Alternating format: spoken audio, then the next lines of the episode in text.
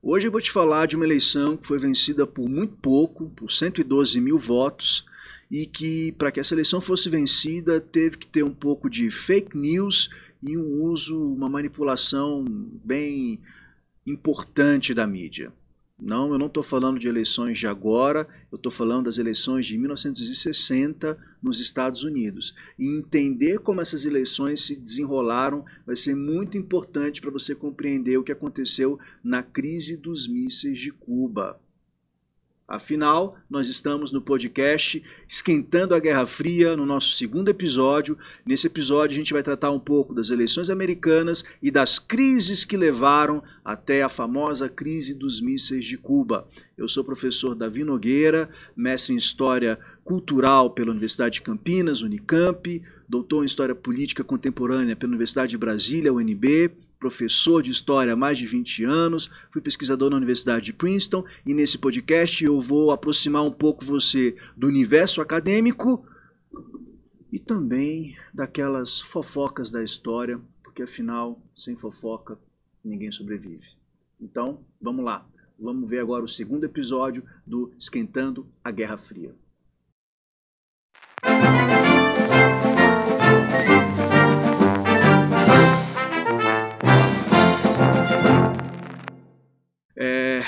Eu falei para vocês que as eleições de 1960 foram eleições muito, muito, muito complicadas. Mas para falar das eleições de 60, eu preciso te dar um panorama do que, que era a política americana nesse momento. Os Estados Unidos eh, estavam com um presidente republicano, o general Dwight Eisenhower. O Eisenhower estava no seu segundo mandato.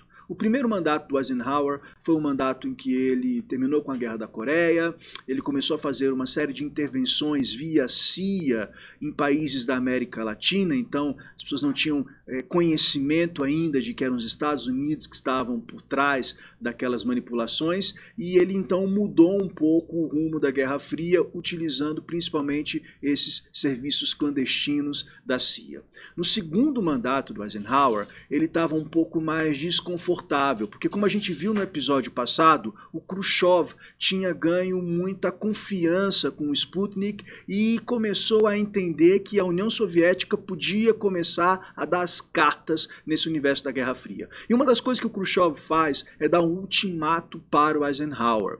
Porque, se vocês se lembram, ao final da Segunda Guerra Mundial, a Alemanha foi dividida, mas a cidade de Berlim, que ficava na Alemanha Oriental, também havia sido dividida em quatro zonas e na prática, né, duas grandes zonas, a zona americana, francesa, inglesa, mas a zona dos aliados e a zona soviética. Pois bem, passados 16 anos do fim da Segunda Guerra Mundial, o Khrushchev fala para o Eisenhower: olha só, eu não vejo sentido de Berlim ser dividida entre nós dois. Berlim está na zona oriental, portanto, Berlim deve pertencer à Alemanha Oriental e é muito importante que vocês saiam de Berlim. Se vocês não saírem de Berlim, algo pode acontecer na Europa. Ele dá esse ultimato para Eisenhower e Eisenhower fica meio sem saber o que fazer. Afinal de contas, eh, os aliados, os principais aliados americanos na Europa temiam muito a ação soviética, porque da União Soviética França e Inglaterra eram alvos fáceis eh, para os mísseis soviéticos, diferentemente dos Estados Unidos. Então, eles ficaram muito atônitos com esse ultimato e pressionar Eisenhower para tomar uma decisão que não colocasse em perigo esses aliados. Para vocês terem uma ideia do que eu estou falando, o primeiro-ministro da Inglaterra, o Macmillan, ele chegou a conversar com Eisenhower nos seguintes termos: Olha, toma sua decisão e me avisa, porque a depender do que você decidir, eu vou precisar levar todas as crianças inglesas para o Canadá porque com oito mísseis a União Soviética destrói a Inglaterra. E os relatórios secretos dizem que, inclusive, Macmillan chorou ao falar isso para o Eisenhower. Bom, o Eisenhower estava então numa espécie de enrascada e ele resolve fazer um encontro com o Khrushchev para resolver esse problema e eles marcam um encontro em Paris. Acontece que um pouco antes desse encontro de Paris, um outro evento vai aprofundar a crise no governo Eisenhower. é o evento do avião espião U-2. Vocês já devem ter ouvido falar daquela banda irlandesa U2, é uma banda que foi muito importante nos anos 90, principalmente, mas ainda hoje ela existe. E esse nome, U-2, U-2, é na verdade o nome de um avião espião que os Estados Unidos tinham. Era um avião que podia voar a uma altura muito, muito alta, 24 quilômetros, então era difícil de ser localizado e ele tirava fotos né? Então ele fazia incursões no território soviético, tirava fotos do território soviético, e os soviéticos dificilmente conseguiam captar esse avião e poder interceptá-lo, então era muito mais difícil. Os soviéticos sabiam da existência do U-2, mas os soviéticos não podiam falar da existência do U-2. Por quê? Porque se os soviéticos falam que existe um avião espião que voa 24 quilômetros e que eles não conseguem interceptar, seria um sinal de fraqueza. Como uma superpotência não pode sequer proteger o seu espaço aéreo. Então os soviéticos ficavam calados.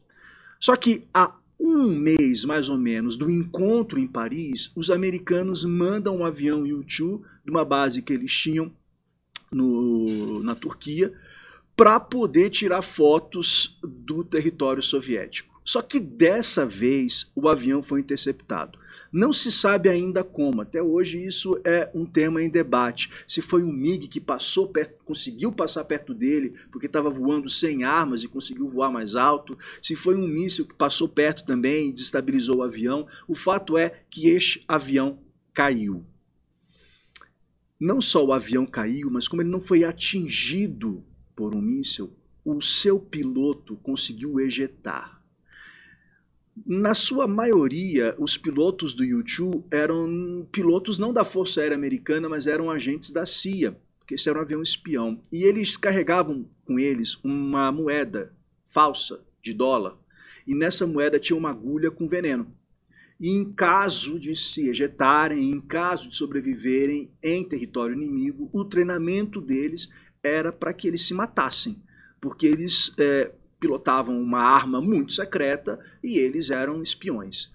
Pois bem, esse avião caiu e quando o avião caiu, o governo americano emitiu uma nota dizendo que um avião de meteorologia americano havia se perdido em território soviético, depois ele havia sofrido uma pane e ele havia caído.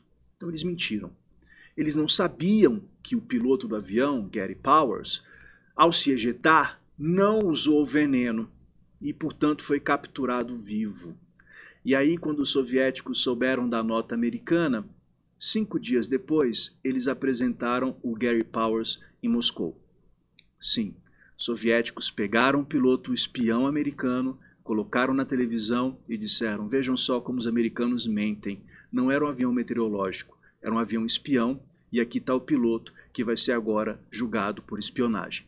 Isso tudo aconteceu a um mês do encontro de Paris. Bom, quando o encontro acontece, o Khrushchev vira para o Eisenhower e fala o seguinte: olha, você tem agora só uma saída. Primeiro é pedir desculpas pelo que aconteceu com o avião U-2. Segundo, dizer que você não sabia de nada, que foi a CIA que mandou aquele avião à revelia. E aí a gente pode começar a conversar. Bom, o Eisenhower não podia fazer isso. Ele não podia fazer isso porque, eh, primeiro, ele já tinha mentido antes e não deu muito certo. Segundo, porque se ele falasse que a CIA estava fazendo incursões sem o conhecimento do presidente dos Estados Unidos, ele ia parecer um presidente muito fraco. E nós estávamos às vésperas, aliás, nós estávamos no ano de uma eleição para presidente dos Estados Unidos. E o vice-presidente dos Estados Unidos republicano, um cara chamado Richard Nixon, era candidato. Então o Eisenhower não podia tomar nenhuma decisão que fosse enfraquecer o Nixon.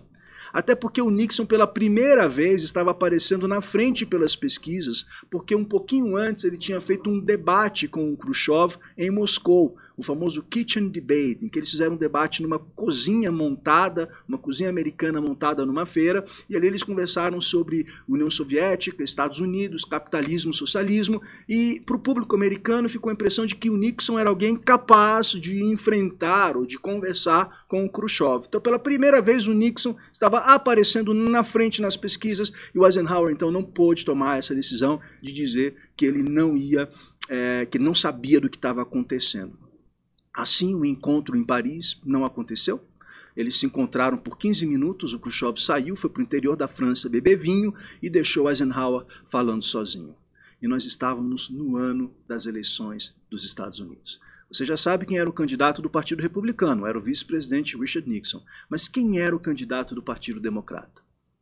O candidato do Partido Democrata era o jovem senador John Kennedy, que naquela época tinha 43 anos. E o Kennedy, se vendo atrás nas pesquisas, vai lançar a mão das famosas fake news. Então, uma das coisas que o Kennedy vai fazer é dizer para o povo americano que os Estados Unidos estavam perdendo a Guerra Fria. Você se lembra que eu falei no episódio passado que o Kennedy, como senador, tinha acesso aos relatórios secretos e sabia que, na verdade, os Estados Unidos tinham muito mais ogivas nucleares do que os soviéticos e tinham muito mais mísseis de longo alcance do que os soviéticos para levar essas ogivas. Mas isso ele não falou. O que ele falou para o povo americano é: olha só, os republicanos perderam Cuba para os socialistas. Se a gente não mudar de governo logo, a gente vai perder a Guerra Fria para os soviéticos. E aí o Kennedy usou aquela velha máxima de Maquiavel: é melhor ser temido do que ser amado para mobilizar o povo americano e para mobilizar as eleições. Então ele teve primeiro esse grande aliado, que foi essa mentira que ele contou. Mas um outro aliado que o Kennedy teve é que essas eleições de 1960 foram as primeiras eleições no mundo que tiveram debates televisionados. Hoje em dia é bastante comum você assistir debate na televisão de candidatos a governadores, a presidentes, mas isso não acontecia até as eleições de 1960 nos Estados Unidos. E nessas eleições televisionadas, em que o debate aparecia na TV e a imagem do candidato era muito importante, o Kennedy vai se valer da sua imagem, mais jovem e mais bonito do que o Nixon. Falava bem e se apresentava bem. É engraçado porque, como eu disse no episódio passado também, o Kennedy tinha uma doença que, na verdade, fazia com que ele fosse bastante debilitado. Mas, novamente, nós estamos vendo que na política, mais importante do que ser é parecer. Então, ele estava doente, mas ele parecia muito bem, parecia muito saudável, e isso foi determinante. E com isso tudo, com as fake news e com os debates televisionados, o Kennedy conseguiu vencer as eleições, como eu disse no começo, por apenas 112 mil votos. O fato é que agora o Kennedy eleito presidente dos Estados Unidos. A gente sabe pelas memórias do Khrushchev que ele preferia um presidente democrata, porque na cabeça dos soviéticos, o último grande democrata tinha sido Roosevelt, que cooperou com os soviéticos na Segunda Guerra Mundial. É claro que depois do Roosevelt ainda houve o governo Truman, que também era democrata e que começa ali a Guerra Fria. Mas para os soviéticos, o Roosevelt era o grande exemplo de democrata. Então o, que, o Khrushchev anotou nas suas memórias. O Kennedy não é nenhum Roosevelt, mas é alguém com quem a gente pode conversar e negociar. Pois bem, em 1961 começa o governo Kennedy. Existe um livro de um historiador chamado, aliás, ele é um jornalista, David Halberman, é The Best and the Brightest, que fala um pouco do gabinete que o Kennedy montou. Ele, jovem, montou um gabinete também com pessoas muito jovens. Eu estou falando de gente como McNamara. McNamara foi é, professor da Universidade de Harvard com 24 anos. Ele foi, era presidente da Ford, fábrica, né, da indústria Ford. Ele foi o primeiro presidente da Ford que não era da família Ford. E o McNamara também tinha 45, 46 anos, quando foi chamado pelo Kennedy para ser então o secretário de defesa dos Estados Unidos. Eu estou falando de gente como o Mac George Bundy, que é o cara que vai mostrar para o Kennedy as fotos que comprovavam que os soviéticos estavam instalando mísseis em Cuba. Mac George Bundy também, ele conseguiu ser reitor na Universidade de Harvard aos 30 e poucos anos. Então, uma coisa que até hoje ninguém conseguiu ainda fazer.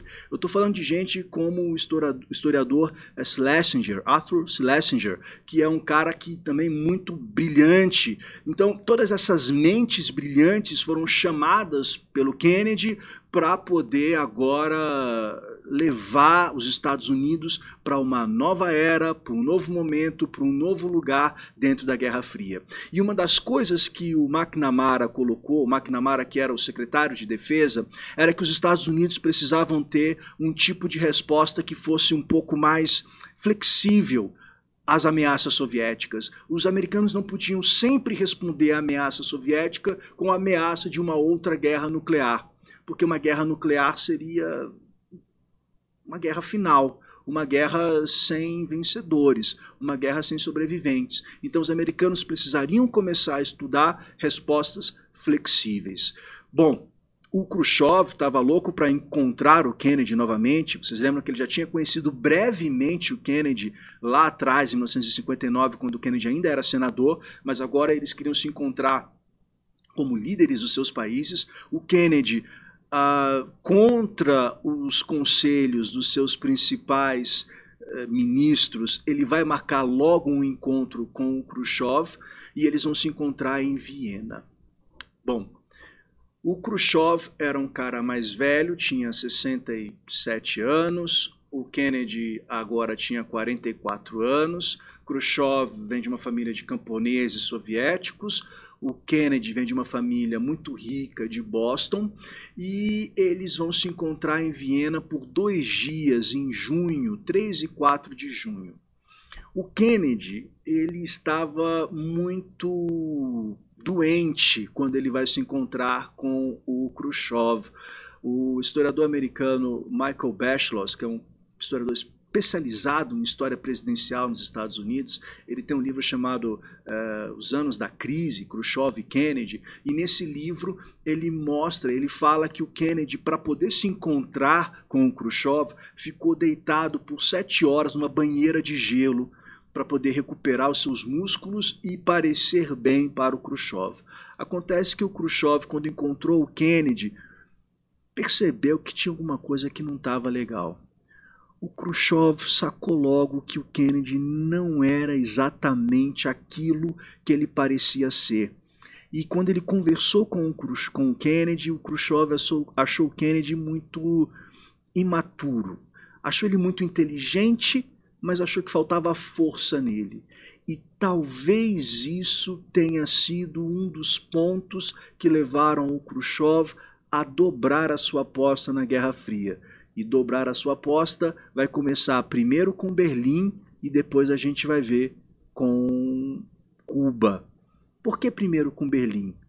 Porque em agosto de 61, eles se encontraram em junho, em agosto, 13 de agosto, um sábado para domingo, ele manda fechar com arame farpado aquela marca que existia, aquela separação que existia entre Berlim Oriental e Berlim Ocidental. Lembra que ele tinha dado um ultimato lá atrás para Eisenhower, ele tinha deixado passar, mas agora então ele manda fechar isso com arame farpado e ali será construído o muro de Berlim.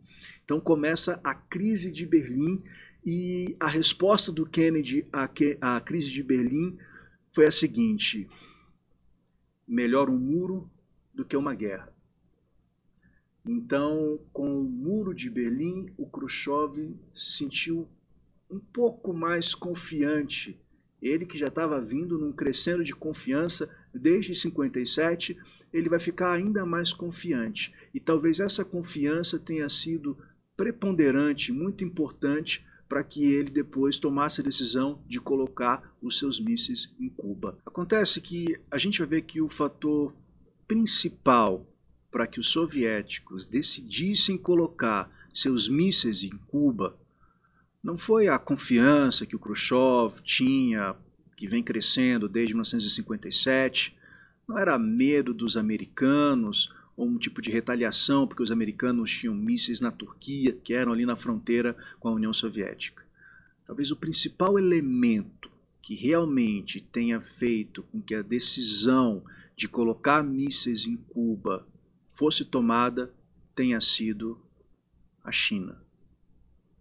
É, a China. E no próximo episódio eu vou te explicar o que, que a China tem a ver com tudo isso. Até lá.